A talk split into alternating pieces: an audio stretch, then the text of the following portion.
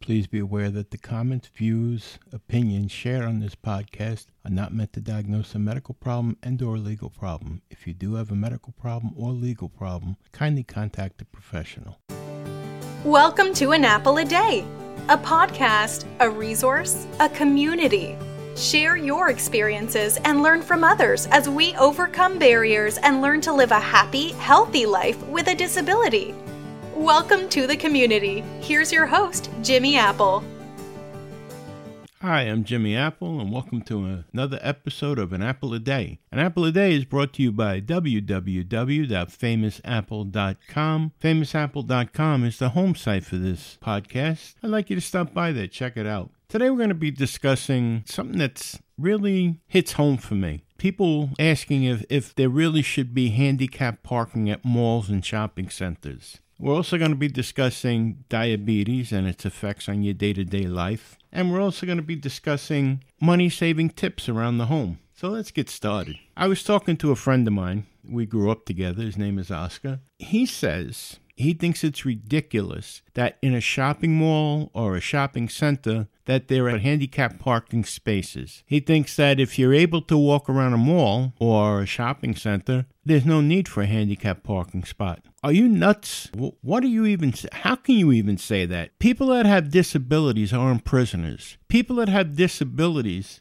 they have to shop just like you do. People that have handicap parking spaces, there's something wrong with them. Their feet, their back, their lungs, they're crippled. There's something wrong with them that they can't be as ambulatory as everybody else. But you think that they shouldn't have the space? They don't give these parking permits to someone that has bad arms, bad rotator cuff, or something like that. These are for people that have difficulty walking any distances. And don't, I would think that you'd think it's a, a pretty good idea to be sympathetic to the people that need just a little bit of help. I'm behooved by anyone that can deny somebody that's handicapped something that'll make their life life just a little bit easier. And I'll tell you what, Oscar, I'll trade you. I will trade you today. You're always complaining about your job. You're always complaining about being out all these hours. Here, here you go, bud. You and I are going to switch. You take all my disability. You can have my Social Security, and I'll switch with you. But I want whatever your condition is. You tell me I have a bad back, I'll take the bad back. You can have all of my problems, I'll take your bad back. And I'll even do your job that you hate. The crummy job that you have, I'll do. And I'll be happy to do it. I just can't believe that you even said that to me. I'll tell you what, Oscar. If you ask anybody that has a handicapped parking space if they would give up that handicap placard if they could feel right, if they could be 100% again. I'll bet you dollars to donuts anyone you ask is going to say, sure, I'll give it up. If you think that we go out and we become disabled just so we can get a premier parking space at the mall, you're out of your mind. You're nuts.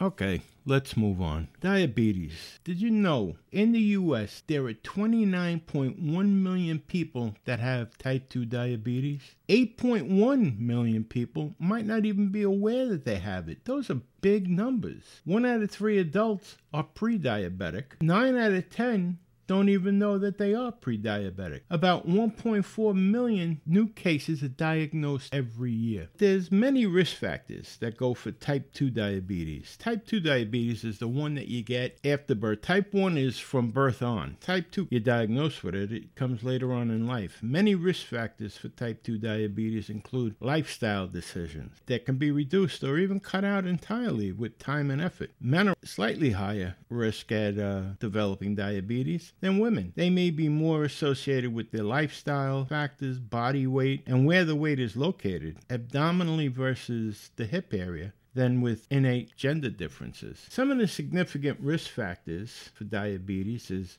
old age, excessive weight, especially around the waist, uh, family history, you might have it in your family history. Certain ethnicities are, are more prone to diabetes, and poor diet, which for us who are disabled, that's a that's a real good possibility. I tell you what, after I became disabled, as when I put on all my weight. The day I got disabled, the day I had my accident, I weighed 217 pounds. And the only reason I knew that is because I weighed myself every other day. I remember the day I was diagnosed with diabetes or pre-diabetes, I guess you'd call it. The doctor did a pinprick on my finger, checked my sugar level, and it was elevated. And he said, "You know what? We may be able to control this with diet." Okay, we may be able to control it with diet. I, I, that sounded good to me because anything I ever heard about diabetes was insulin shots. And I swore I would never do that. I wasn't going to take needles. I never liked needles. But they diagnosed me with diabetes. And unfortunately, I didn't take it as seriously as I should. You know, they said the diet. Okay, I looked at the diet and I skipped reading everything that they said because I knew better. I figured if I got rid of all the sugar in my life, my diabetes would disappear. That's not true. I found out the hard way. That's not true. It's good to eat stuff that's sugar free and low sodium, but the main thing to combat diabetes is reducing the carbs that you take in the more carbohydrates you take in, the higher your sugar's going to go. And I didn't realize this in the beginning. Like I said, I was, eh, I cut out the sugar. I didn't take it that seriously. When I went back to the doctor, he sent me for an A1C test. That's where they test your sugar to see how it's been for the last three months. And when it came back, my sugars were high. And so the diet was, diet was out. Now I had to start taking pills. And I figured, well, pills are still better than insulin. But then I started making the mistake with the pills. I'm taking the pills thinking, well, this is going to solve the problem so the diet can go up in flames. But I found out again I was wrong. Then I figured, well, I beat the system again. If I wanted to go out, I just double up on my medication. This way, it'll counteract whatever I do when I'm out. Again, I was wrong. The only way to combat diabetes is to follow your doctor's orders. I thought again, I thought I was I thought I was a smart guy. I was young at the time, I guess. I cut out sugar. That's all I did. But then, like I said, I go out and I double up on pills and that's all dangerous. That's so dangerous to double up on medications. You're supposed to take it as it's written. But I found out the hard way eventually that all those things that I did, all those uh, shortcuts that I took, well, the only thing it did was lead me on to worst case, a worst case of diabetes. Your sugar levels in your body. When I first was diagnosed, they told me between 90 and 120. Now they say between 80 and 110. I don't have to worry about that because my sugar never goes down that low anymore. My sugar is constantly high. A good number for me is below 200, but I hardly get below 200. I average out probably 225 and up. I've been as high as where it wouldn't read on the meter. That's right. Uh, the, my meter will tell you when it gets up to 599. After that, all it says is high. And I made a joke out of it. I told my wife, look at how polite my glucose meter is, telling me high. And being a nurse, she says, we got to get you over to the hospital. I went over to the hospital, and on the hospital's glucose meter, all it said was high. And now I was scared, you know, and rightfully so, I was scared. They put me into the, emer- I was in the emergency room, they put me into a room, and they started pumping my body with fluids. Kept on checking my, my blood sugar every 20 minutes to a half hour. And it wasn't until it got down into the 400s that they were relieved. I was scared to death. And I think that's what changed everything for me at that point. I was truly scared to death. Now, I, I always heard diabetic diabetic comas, and I thought if it went over 400, you're going to go into a coma. Well, I'm proof that it went over 600, and I'm lucky. I'm lucky that I didn't end up in a coma. Like I said, my sugar's never been, well, I shouldn't say never. On the rare occasion, it's dropped down below 90. And because it's so high, you know, the majority of the time, when my sugar got down to 90, that was so low for me. Even though it was in the range, it was so low for me, my body reacted as if I had the sweats, the shakes, I couldn't I couldn't function. My my eyesight was going blurry. You know, it's it's a terrible disease. Diabetes is a despicable, terrible, terrible, terrible disease. And you don't realize it until you start getting the effects of it. I have peripheral neuropathy. And what that means is I've lost I lost the feeling in both my both my legs and it went up as high as my knee that I had no feeling. And that was in the beginning. I had to have my left leg amputated because of a small sore that it started out as a small sore on my left big toe and it turned into a hole in my toe and it affected up my leg and my ankle and they had to they had to amputate below the knee.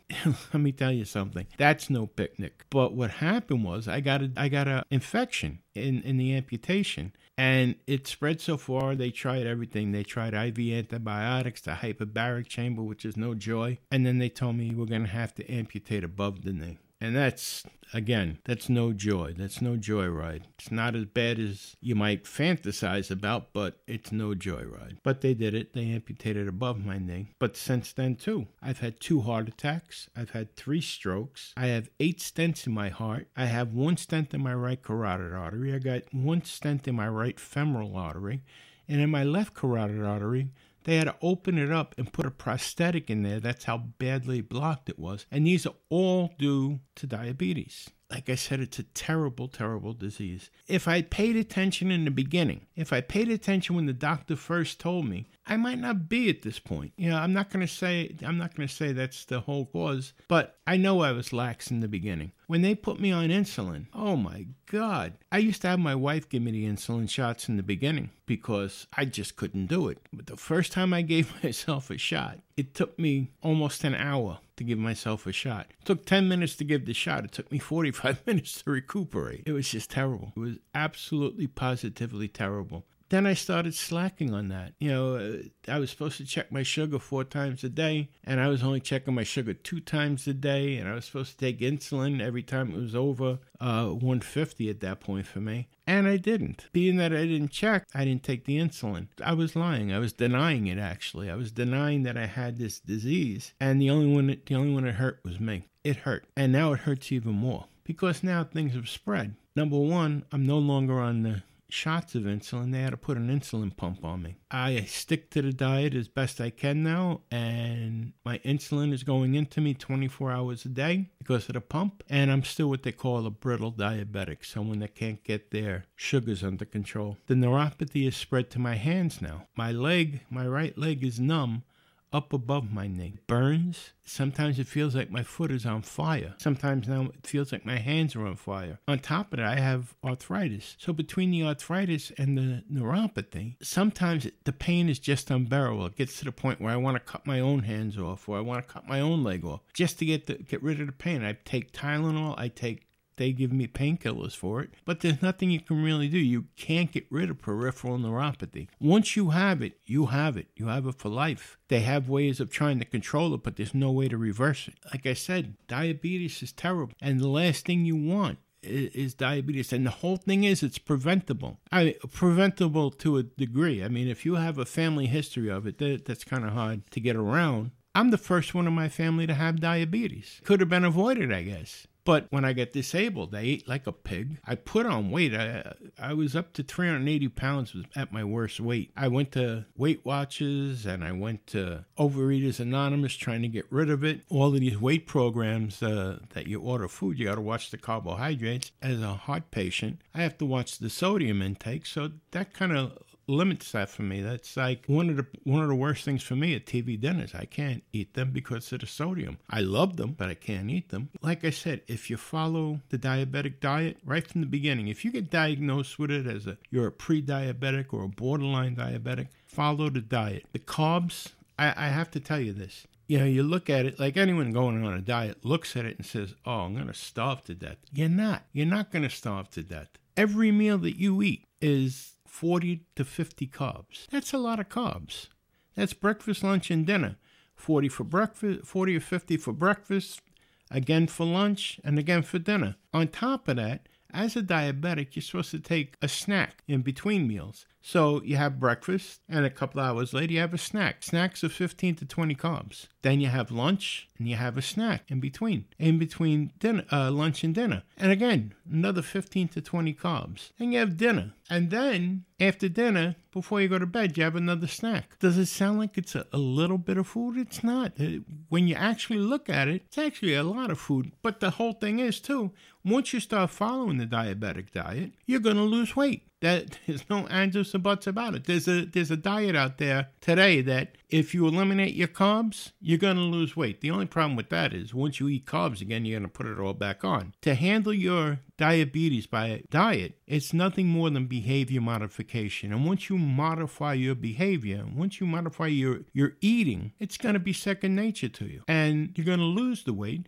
You're going to control the diabetes. You might even eliminate the diabetes at that point. If it's that low and you're only borderline, you can bring yourself down below the border and you're going to eliminate it. You're going to eliminate the need for insulin shots. You're going to eliminate the need for insulin pumps. You're going to eliminate problem of peripheral neuropathy and coronary artery disease and peripheral artery disease. You're going to eliminate all of that just by following the diet if your doctor tells you this. And if your doctor hasn't told you this, you're home disabled. I know. I've been there. I'm there now. But you can't sit and just watch TV and eat, shoveling food in your mouth, especially junk food. You have to go back. Once you, you're settled in with the fact that you're now permanently disabled, you have to go back to your life before it as much as you can. Before you were disabled, you didn't sit around eating potato chips all day. You didn't sit around in your pajamas all day. You got to move around. You got to be more active. And the more active, all right, and I don't mean go out and run around. You you can't if you're disabled. But as much activity as you can do, something to get the blood flowing. Get out of the house, sit outside so you're not around food all day. Don't sit around just eating. That's the worst thing that can happen, and that's where the diabetes is going to come from. Think about all of this, please. I wouldn't wish this disease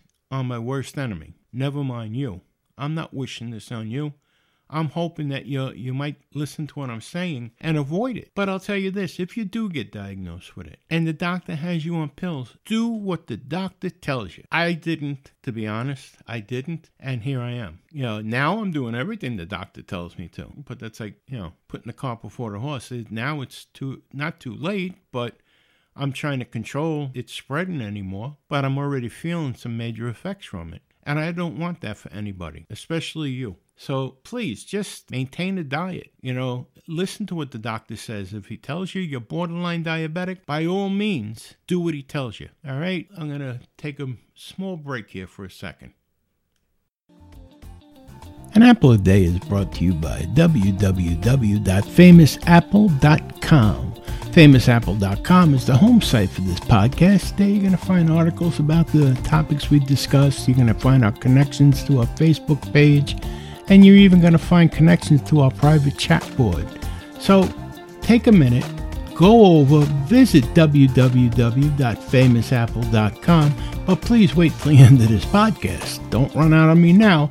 Let's get back to the discussion.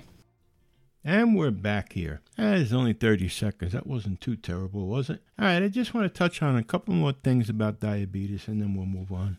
Did you know that diabetes is the number one cause of heart problems and strokes, as well as kidney disease? Again, I'm not, I hate to keep saying me, me, me, but again, I've had two heart attacks, three strokes. I'm also stage three kidney disease, another stage or two, and I'm on dialysis, which is something I'm not looking forward to. So watch this diabetes. Now, I'd suggest, and this is only a suggestion, next time you, you go to your general practitioner, your family doc, ask him to screen you for diabetes.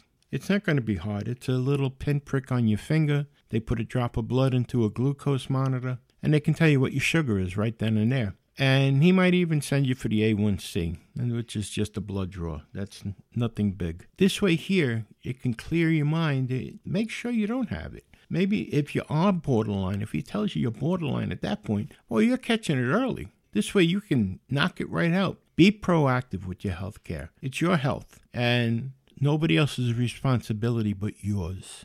All right, let's talk about saving some money here. I'm all for that. That's something brighter than a disease. Around the house, it's very easy to, to save some money. One of the things that people don't realize is that appliances, when, when they're left plugged in, they use a lot of electricity. You might be saying, oh, what could it be? A couple of pennies.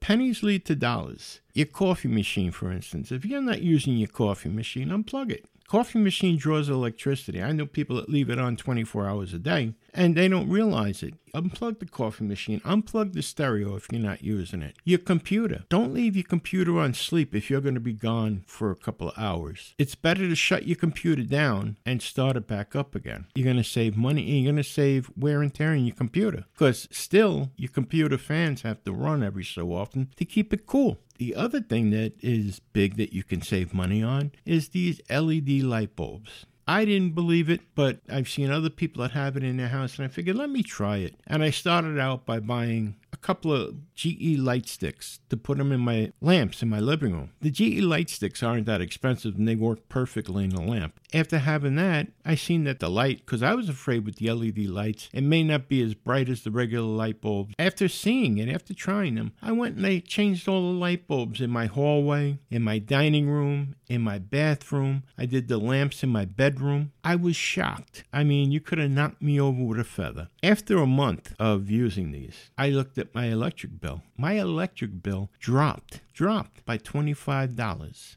you're talking about $300 a year to do these bulbs. Maybe on the long shot, depending on how many bulbs you have in your house. Worst case scenario, you might pay 40 or $50 to get all these bulbs. But you have to look at it. The electric savings, you don't have to, these bulbs, they last a long time. According to the boxes on some of them, they last 10 years. Well, we'll see. But so far, I've got mine in for a year and nothing's blown out. See, in my house, people have a habit of walking into a room, turning on a light, then walking out of the room, and guess what? The light's still on. Not that I recommend you do that anyway, but if it does it with the LED bulb, it's actually a penny to leave your lights on but you don't want to do that either. But I did see a good, good drop in my electric bill. The only thing, the only room I have left to do right now is the kitchen because I have the floodlights in the kitchen and the basement. But the, for the rest of it, the first floor of my house is all done. It's all all done with the LED lights, and it works like a charm your car. The oil in your car is the lifeblood of your car. And you always hear people say, change your oil. Well, they're right. I guess because of my father. My father taught me, change your oil every three months or every 3,000 miles, whichever comes first. And I've been doing that since I'm 16. I'll tell you what, it,